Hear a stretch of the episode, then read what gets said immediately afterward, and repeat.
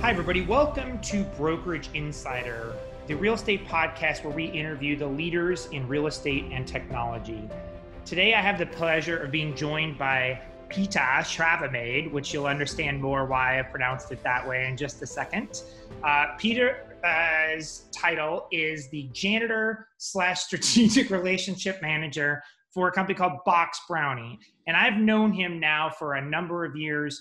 Um, so you're going to find that this conversation is going to be very conversational, not so much a question and answer, because uh, we've had a few beverages late at night, and I'm probably going to be mentioning uh, things that he's talked about, which hopefully he'll be willing to share everything that there is with us that he shared with me at 11 o'clock at night after a couple of weeks. So, Peter, God, welcome to the God. show. What an introduction. Uh, I, I feel humbled. Why don't you tell us a little bit about what Box Brownie is?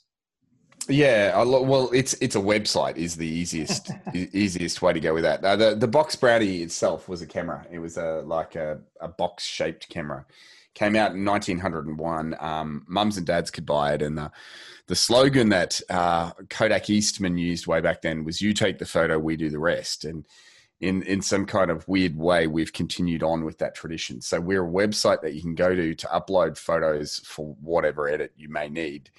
Um, at the outset, that you know that starts with improving those rubbish photos that you everyone has seen on the MLS, uh, where someone's taken it, you know, with a smartphone. We we can in, enhance those, and all the way through to things like th- things like staging. Um, but even as we mentioned just prior to hitting record on the podcast, we we do just about anything: portrait photography, twilight conversions. We take cars out of driveways and things like that. So um, we're an image editing company. Is the the basis of what we do. And so, and by the way, if you have not checked out what they do, please go to boxbrownie.com uh, and you'll see some of the examples of their work and all the different facets uh, of what they do. I think uh, we only mentioned here a few different types of photography, and we'll get into more uh, in a second. But the, the work that they do and what they're able to achieve uh, is just quite amazing. So, um, tell us uh, about the product. And by the way, you have to go to their website if you haven't been and look at their pricing because I think you'll be shocked by how low cost but high quality what they're able to provide is. So can you tell us a little bit about how that works and, and how you're able to do it mm. for that kind of pricing? Yeah, well, uh, I mean, effectively, the edits that we do, um, you know, we we're not. I suppose boxbrownie.com is not specific to real estate. We also operate in in automotive, building and construction, online fashion, and retail. Um, so the the groundbreaking thing that we did was not a lot to do with real estate photography, except that the products actually work in a brokerage or an agency.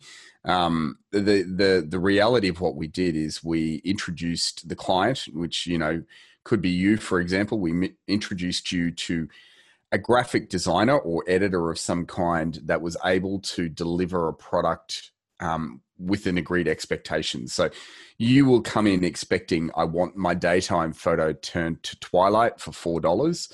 Uh, you will upload that photo, that will go to an editor. The editor will deliver that within a guaranteed time frame. So, you know, that that transaction is um, I, I, suppose priceless if you're an agent because um, a lot agents are always on deadlines. We know about them.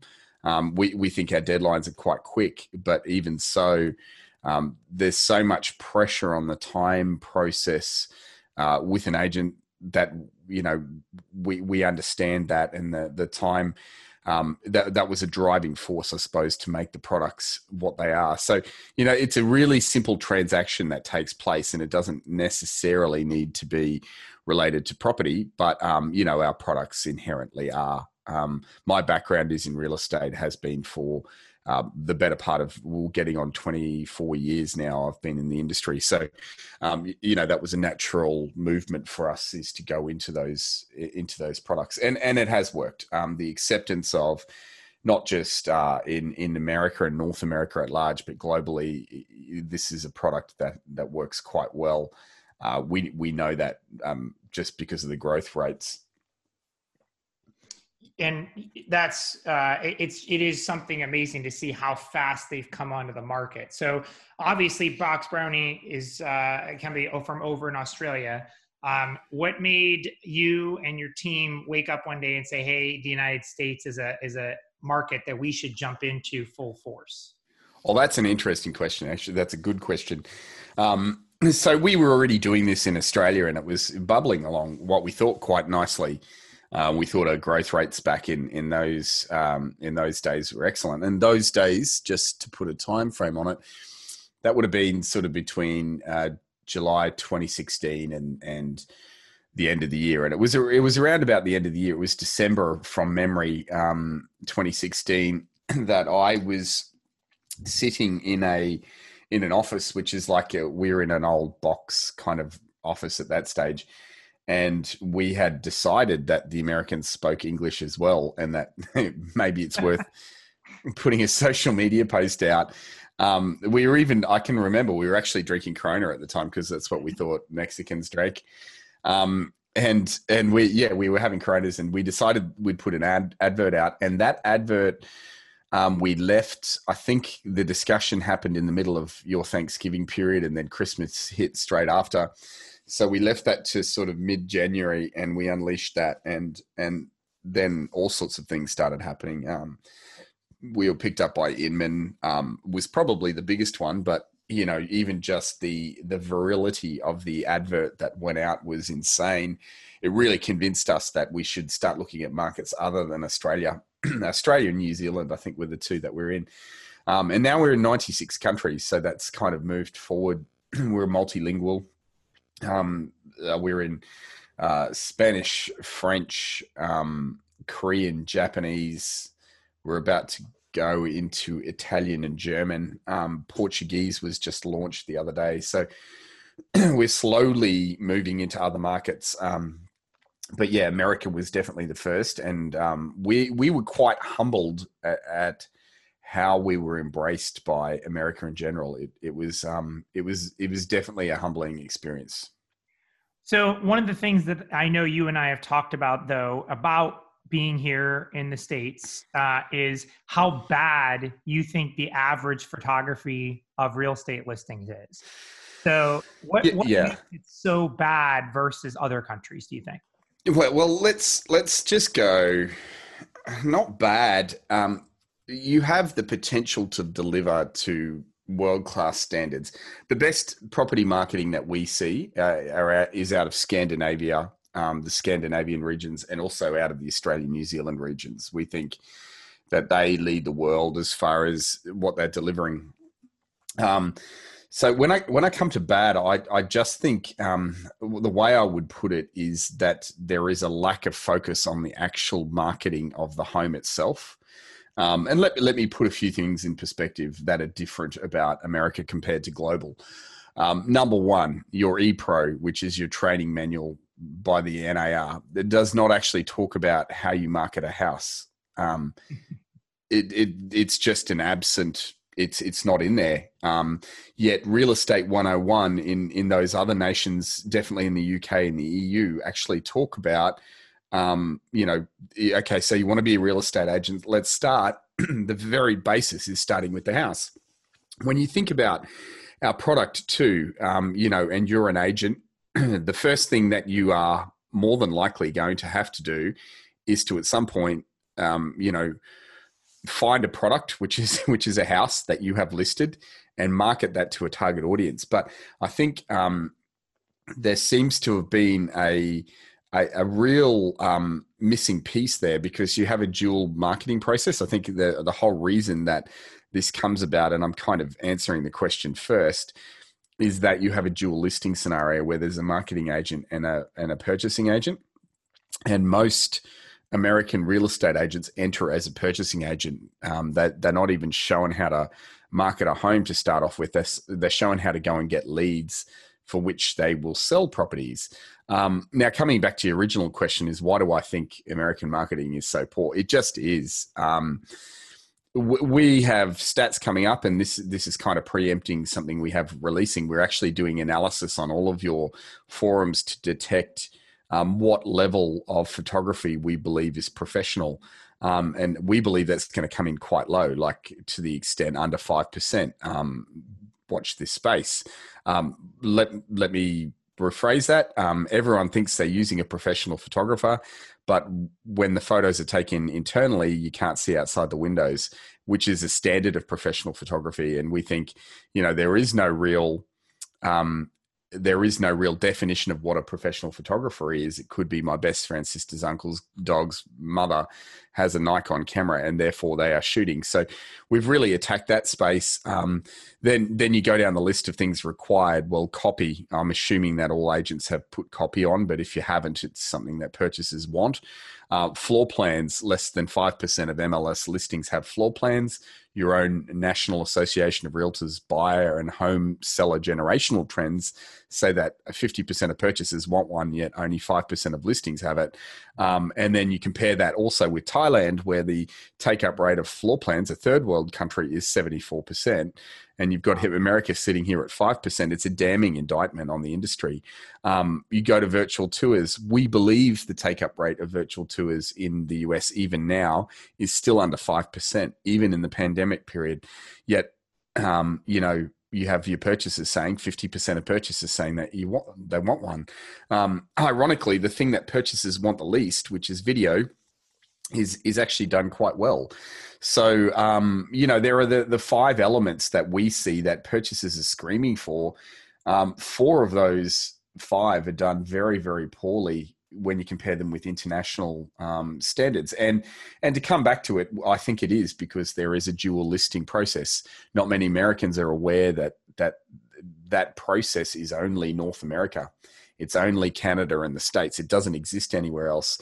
So there's a greater emphasis on agents elsewhere to actually describe the product that they're selling, which is the whole, that's the whole perch, you know, the whole idea of the, the, um, the, the sale is to actually you've got a product that you need to move to a potential target audience how do i describe that product so um, you know to come back to it it's not so much that you're your marketing's bad. You're just not doing the required elements that we know your purchases are asking for.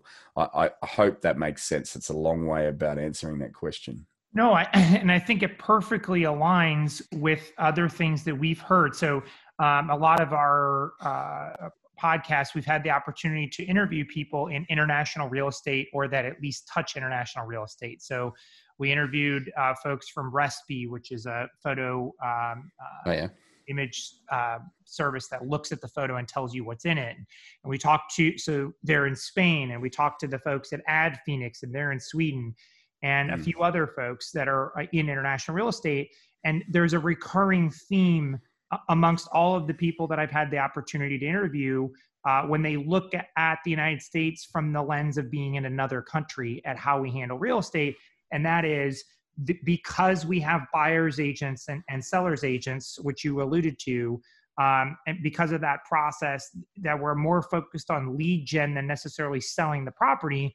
Whereas in almost all other countries, there's no buyer's agent. And so everybody is only focused on doing the absolute best to get the listing and then to sell the listing because it may not be exclusive. They may have another uh, listing agent that might be representing the property, right?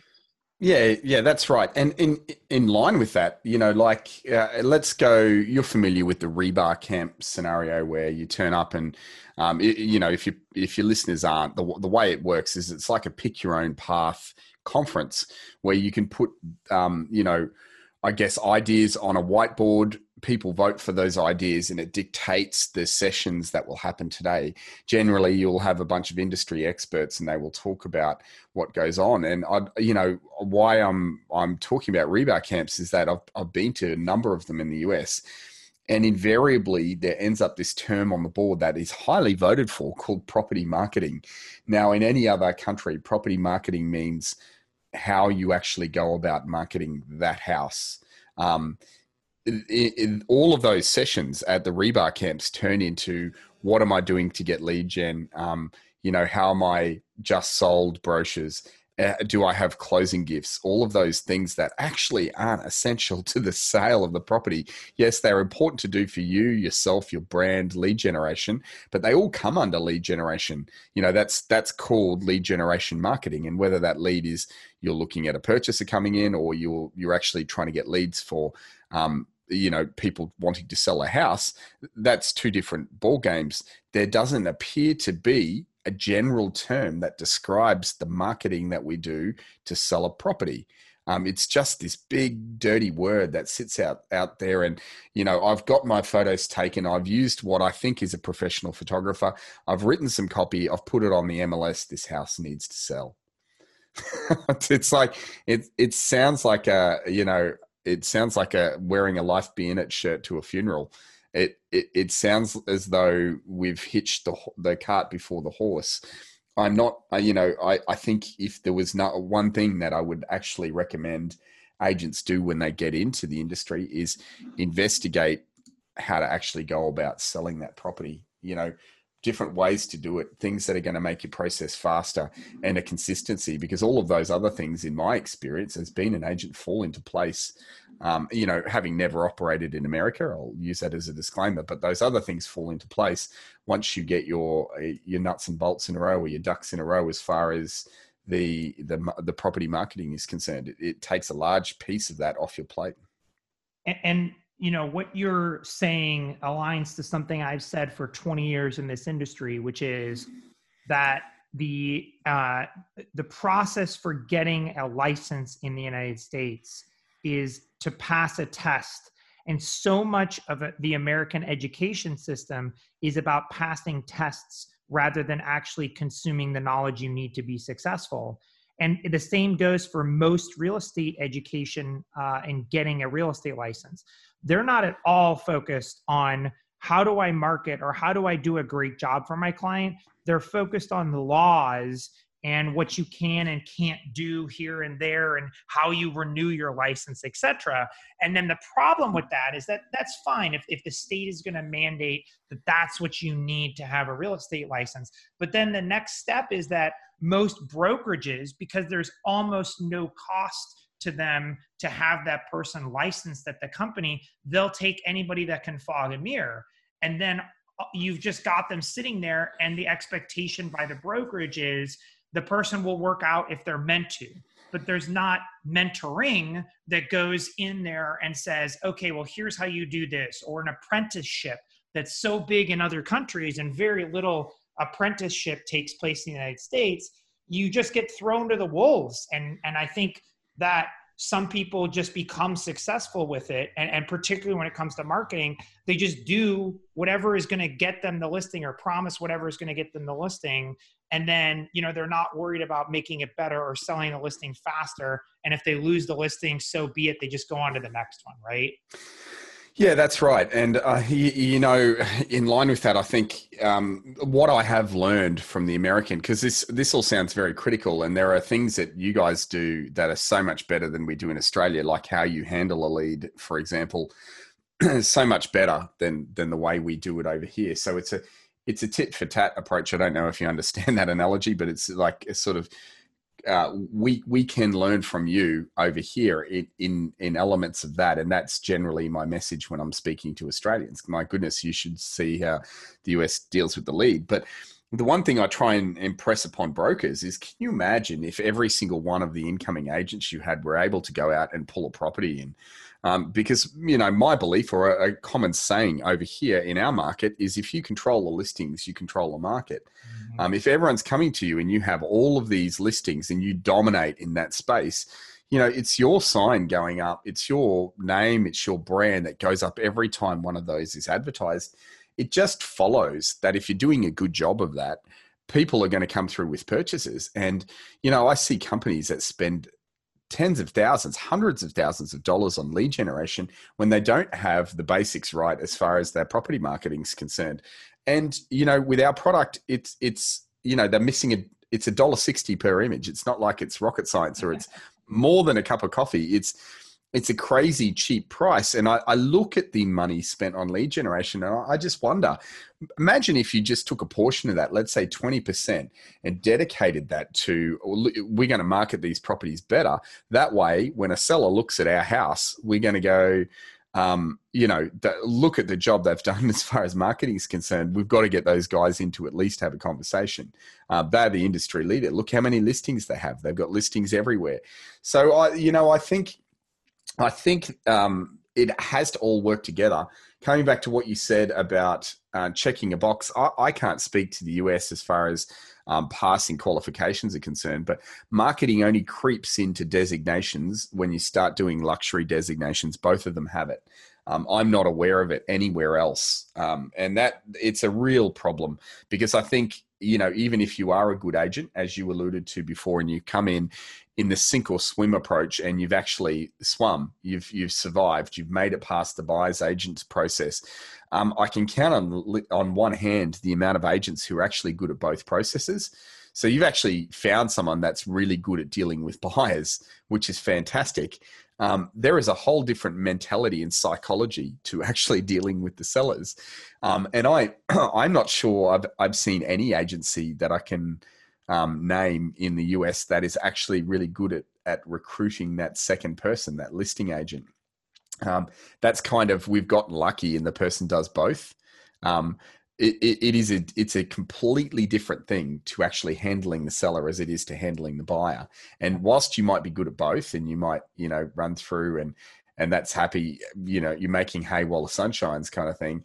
Um, you you really do have to be recruiting for both. You need to be recruiting for somebody that is excellent in the art of negotiation and uh, objection removal.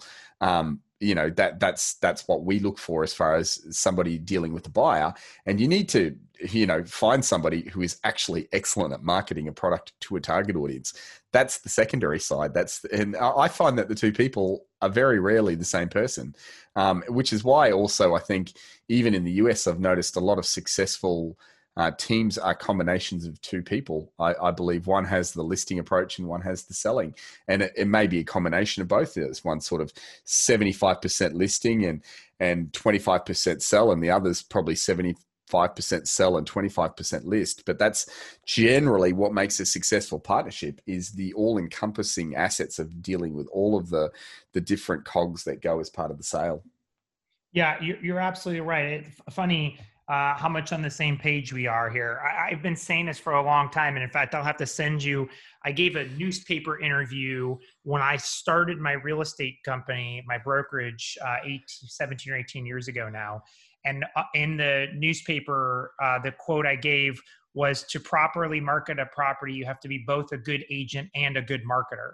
And mm. uh, I have that on my wall as a reminder all the time that here we are, you know, on nearly 20 years later, and it's still the case. And it was the case 20 years before I gave that quote. Uh, it's yeah. Just, it's, it's pro- not. Pro- probably even exa- probably even exacerbated more now like 20 years down the track the world has changed you know not just speaking to the pandemic period we find ourselves in but um, you know we're on the cusp i think of actual uh, 2d imagery um, giving way. I think you'll see that over the next 10 years to 360 degree virtual tours globally, not necessarily in America. In America, you're still struggling to get your head around 2D photography and, and, um, deliver that at a consistent standard. So it's going to be a very, very interesting time, especially when you think all of the MLSs are actually set up to only handle 2D photography. They're not actually set up to take in virtual tours aside from a link. It, it makes for a very different melting pot as to what the next 10 years is going to take. But it's funny you said that 20 years ago. That was when I also got into real estate. I was shooting on a film camera. So I, I'm just really old. I think we both, both are. Yeah, well, we've both been in it for for a long time, for sure. Um, yeah. But I think everything you say, going back to what you said on teams, it's so funny that I've I've said something similar to a long time which is there's two types of agents. And I've never classified it as buying agents and, and selling agents uh, before, uh, or listing agents and selling agents before, uh, which is its own confusing term here that we have of selling agent represents the buyer. Uh, but that being said, I've always said that there are agents that are really good at working leads and there are agents that are really good at, at selling properties and at marketing listings and so it's kind of the exact same thing is, is you have to be different. And that's why i think teams have seen a rise so much is because it was the first time in the united states uh, that, I, that there's been a realization of you know one person is not good at everything. And and to build a, a big set of business you really need to have people that focus and specialize in different areas. Not to say that the buyer's agent can't become a good listing agent down the road but you know it's a very different skill set uh, um, mm. and oftentimes you're good at one and not the other. Uh, maybe for the rest of your life, and that's fine. Go to where your skill set is, right? Yeah, yeah, yeah. And I can I can tell you on that, my skill set was definitely listing.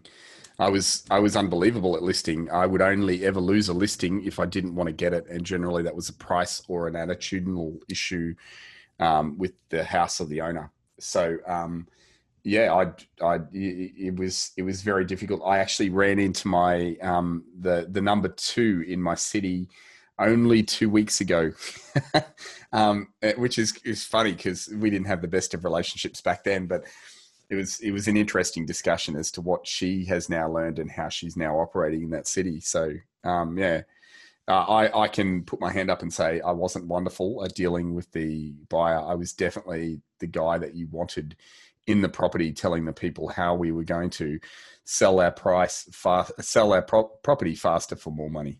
Yep. Uh, mm. Makes sense. You got to know yourself, right? You got to know what your strengths are. Yeah. Yeah. Yeah. I agree.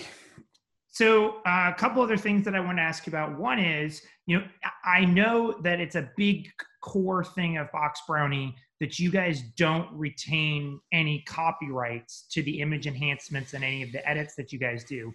And a big thing, a big discussion in the MLS world, particularly as well as in the larger brokerage space recently, um, is about copyrights in the United States. Uh, mm. and who owns the copyright to the photo. So why did Box Brownie choose to say, "Hey, we're gonna we're not gonna retain any uh, copyright. We're not gonna just license you the photo. We're gonna let you own it."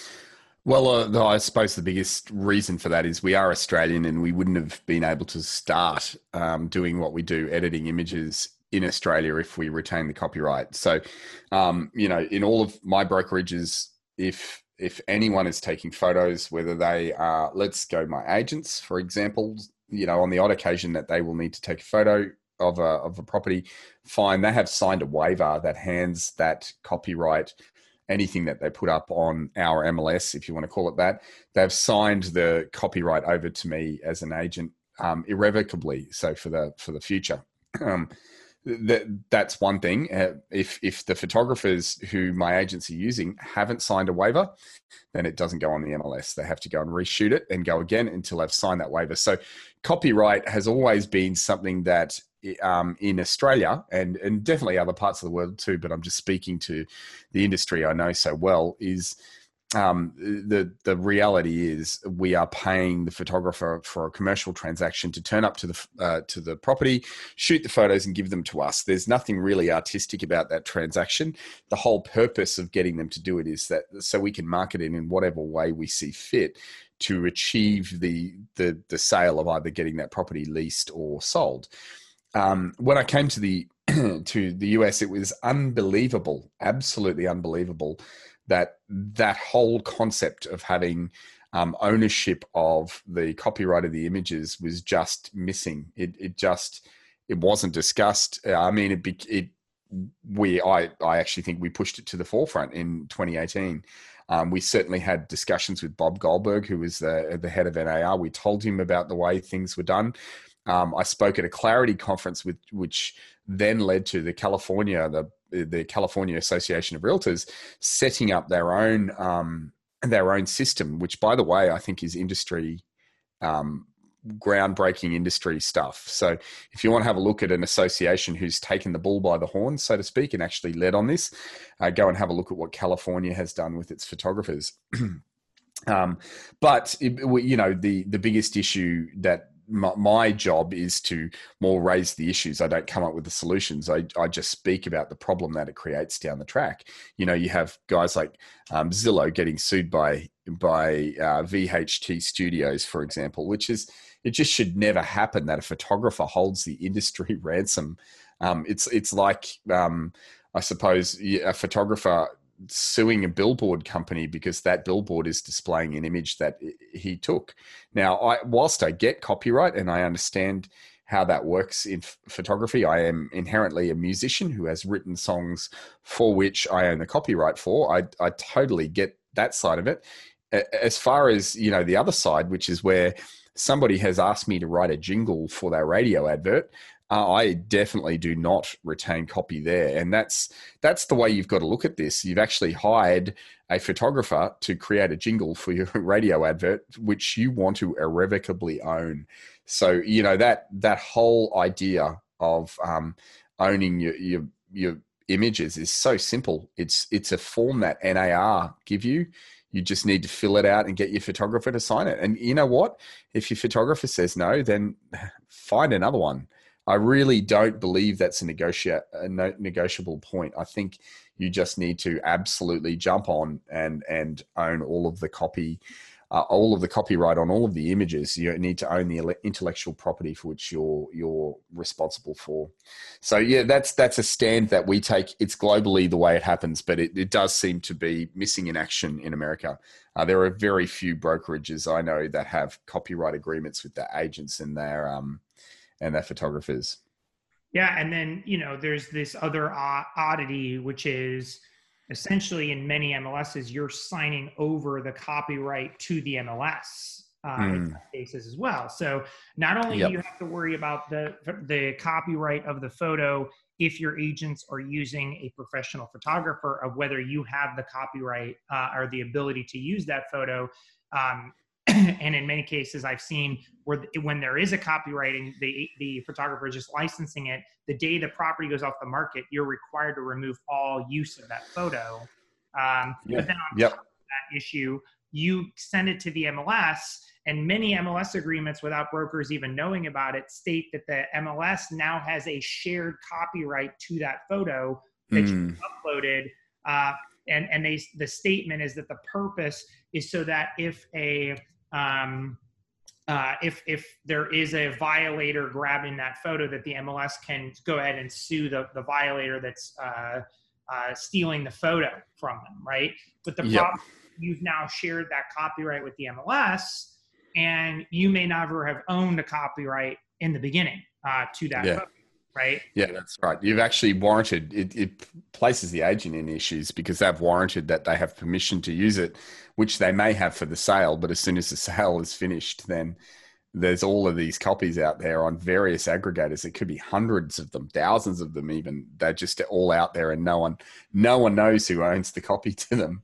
Right. Yeah. And in, uh, I mean, we have clients of ours in in different cities that we get requests all the time where the, a photographer will pop up and say, "Hey, that's my photo that you're displaying on the website.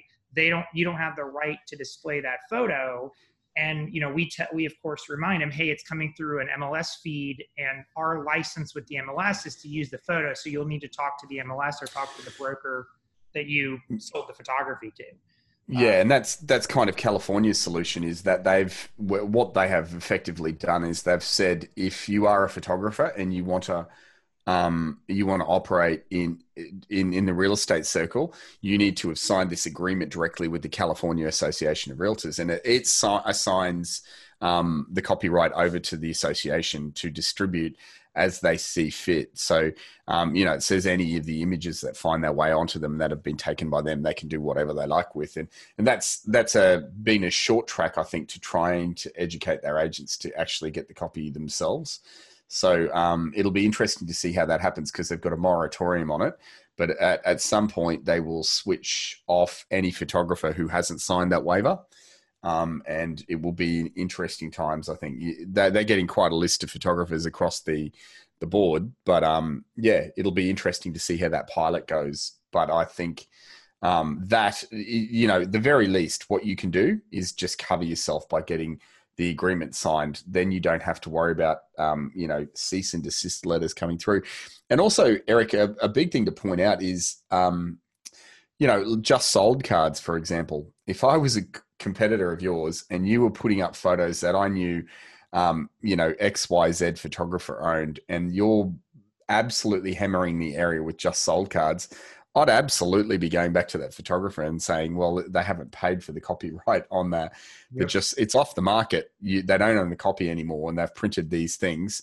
Um, you could in fact if you're a competitor and you really wanted to be cunning you could go back to the photographer and then buy the rights to those images and and and actually sue that agent directly not that i'm i'm trying to give um, you know people any litigious uh, I guess, competitive advantages over their competitor. But that, that's what you leave yourself open to by not signing over the copyright. It's crazy. I could totally do that. If you listed in your area, once you sold something and you put just sold out, I could go and buy the copy of that and I could ask you to go and retrieve all of those documents or send out apology letters for using my image. Yep. Yeah, for sure. Uh, it, yeah, kind of crazy, but uh, is the reality of the world we're in right now. Uh, yeah the the moral of the story is get your copyright sorted for crying out loud. It's it's a fr- it's a free document. NAR have them. You can set them up. If you just go and have a look at copyright on the NAR website, it, there is a document that you can download. You can sign that, get all your photographers. Be ready for the pushback that comes as part of your photographer telling you that they've created something artistic and they deserve to own the copy. You may have to find another one. Um, I'd highly recommend that you do. Yep, uh, and we'll we'll post in the show notes. Um, so if you're listening to this, we'll try to post a, a, a link in the show notes to yeah, where yeah. that uh, where that document is. Yeah, I'll uh, track it down for you. You know, something else I definitely wanted to chat with you about is is you know a fairly new offering right before uh, the virus hit. Uh, a fairly new offering for you guys was being able to do 3D uh, tours. yeah, yeah, yeah these you know are the tours that are similar to matterport or some of the other tools that you may have heard now matterport raised uh, almost 120 million dollars right and and box brownie did not raise 120 million dollars uh, no.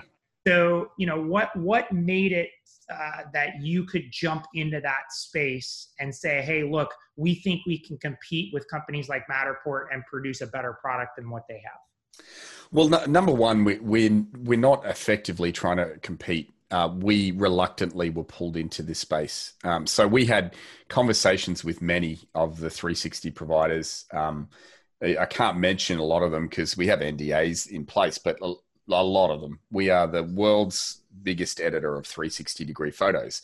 So, you know, you can imagine the, the conversations that go on. Um, if you are a virtual tour provider and you are taking photos and the world's biggest 360 degree editing company is Box Brownie, well, you would be having conversations about potential additional edits you can do. And they include things like enhancement, item removal, staging being the biggest, right? So we, we have always been in that space as an image editor. Uh, very important to, to remember that. Uh, the conversations that we've had with multiple of the 360 or, or 3D virtual tours, as you guys call them, providers, have always revolved around image quality um, this is getting slightly technical, but bear with me. Um, when a when a, a, true professional photographer turns up to site at um, to take static photos, just using their DSLR or whatever it may be, they will put their camera on a tripod and they will take between three and five um, images of the same scene at different light resolutions. And the only way to get professional results from photography is to merge those together. And that merging is a manual editing process. So we summarize professional photography to be um, uh, three things the, the, the presentation of the property or the getting the property ready for the shoot the shoot itself and it can only be done using a technique called bracketing doesn't matter how many flashes you have or how how many different lenses it can only be done it has to be used bracketing. The third part about that is the manual editing process. And without each of those things, you're not going to get a professional result at the end. So they are the three parts that are already incumbent in 2D digital stills. Now, the world of 360 hardware is forever evolving. Um, you have things like Matterport's camera, which I, I think is is now gone. You won't see many of them um, moving forward. Yes, they are still selling them, but they're just too big, too bulky. They take too long to shoot at home. Um, whereas you know you have the Ricoh Theta cameras, which are the size of my palm, have an eight-hour battery life. Um, you can shoot at home in, in 10 to 15 minutes, and the quality that we can get from that imagery is better than anything we can get out of the Matterport Pro 2 hardware. So we, you know the conversations that we were having with 360 degree providers is you need to up your game as far as the the image quality was concerned. So um, it appeared that none of them cared. They they all have a product that they were delivering to you know people. People were happy to pay for it. Um, we we were well aware that the consumer base was wanting two things that were different from the current offering. Number one, higher image quality, which we could deliver, um, very very affordable in a do-it-yourself way. And the second thing was a no subscription platform.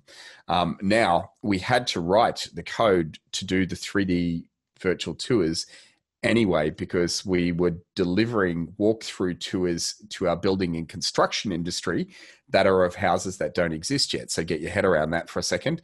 We had to write the code for virtual tours for the building and construction industry so that when somebody wanted to create a, a virtual walkthrough, and this is a true virtual walkthrough of a house that does not exist, we would create those tours using 360 degree renders and we'd stitch them together.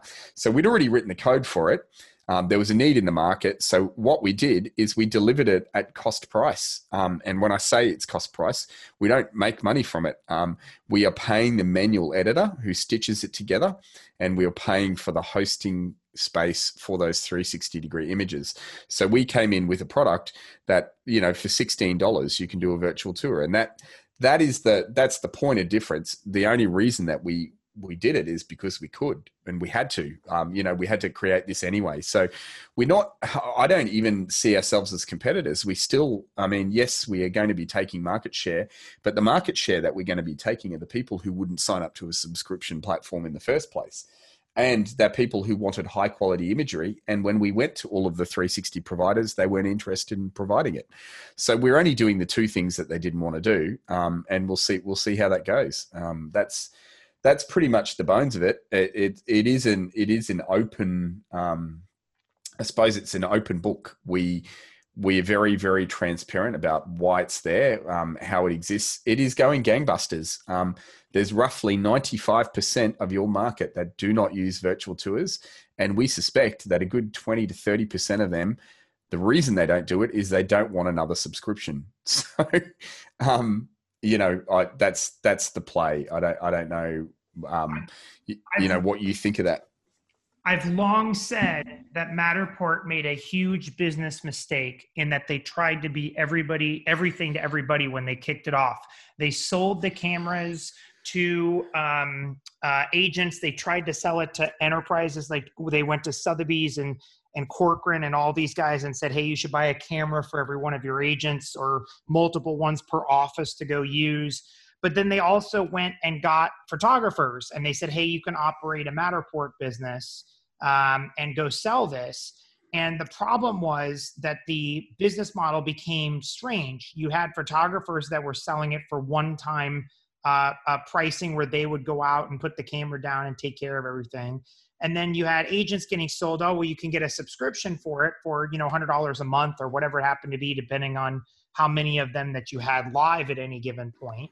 Uh, and so the problem with all of that is they're only live for a period of time. You're not able to use it for marketing as a sold listing or, or something down the road, right? To say, hey, look, I do Matterports on all my listings. Here's the benefit of them if you don't know what it is.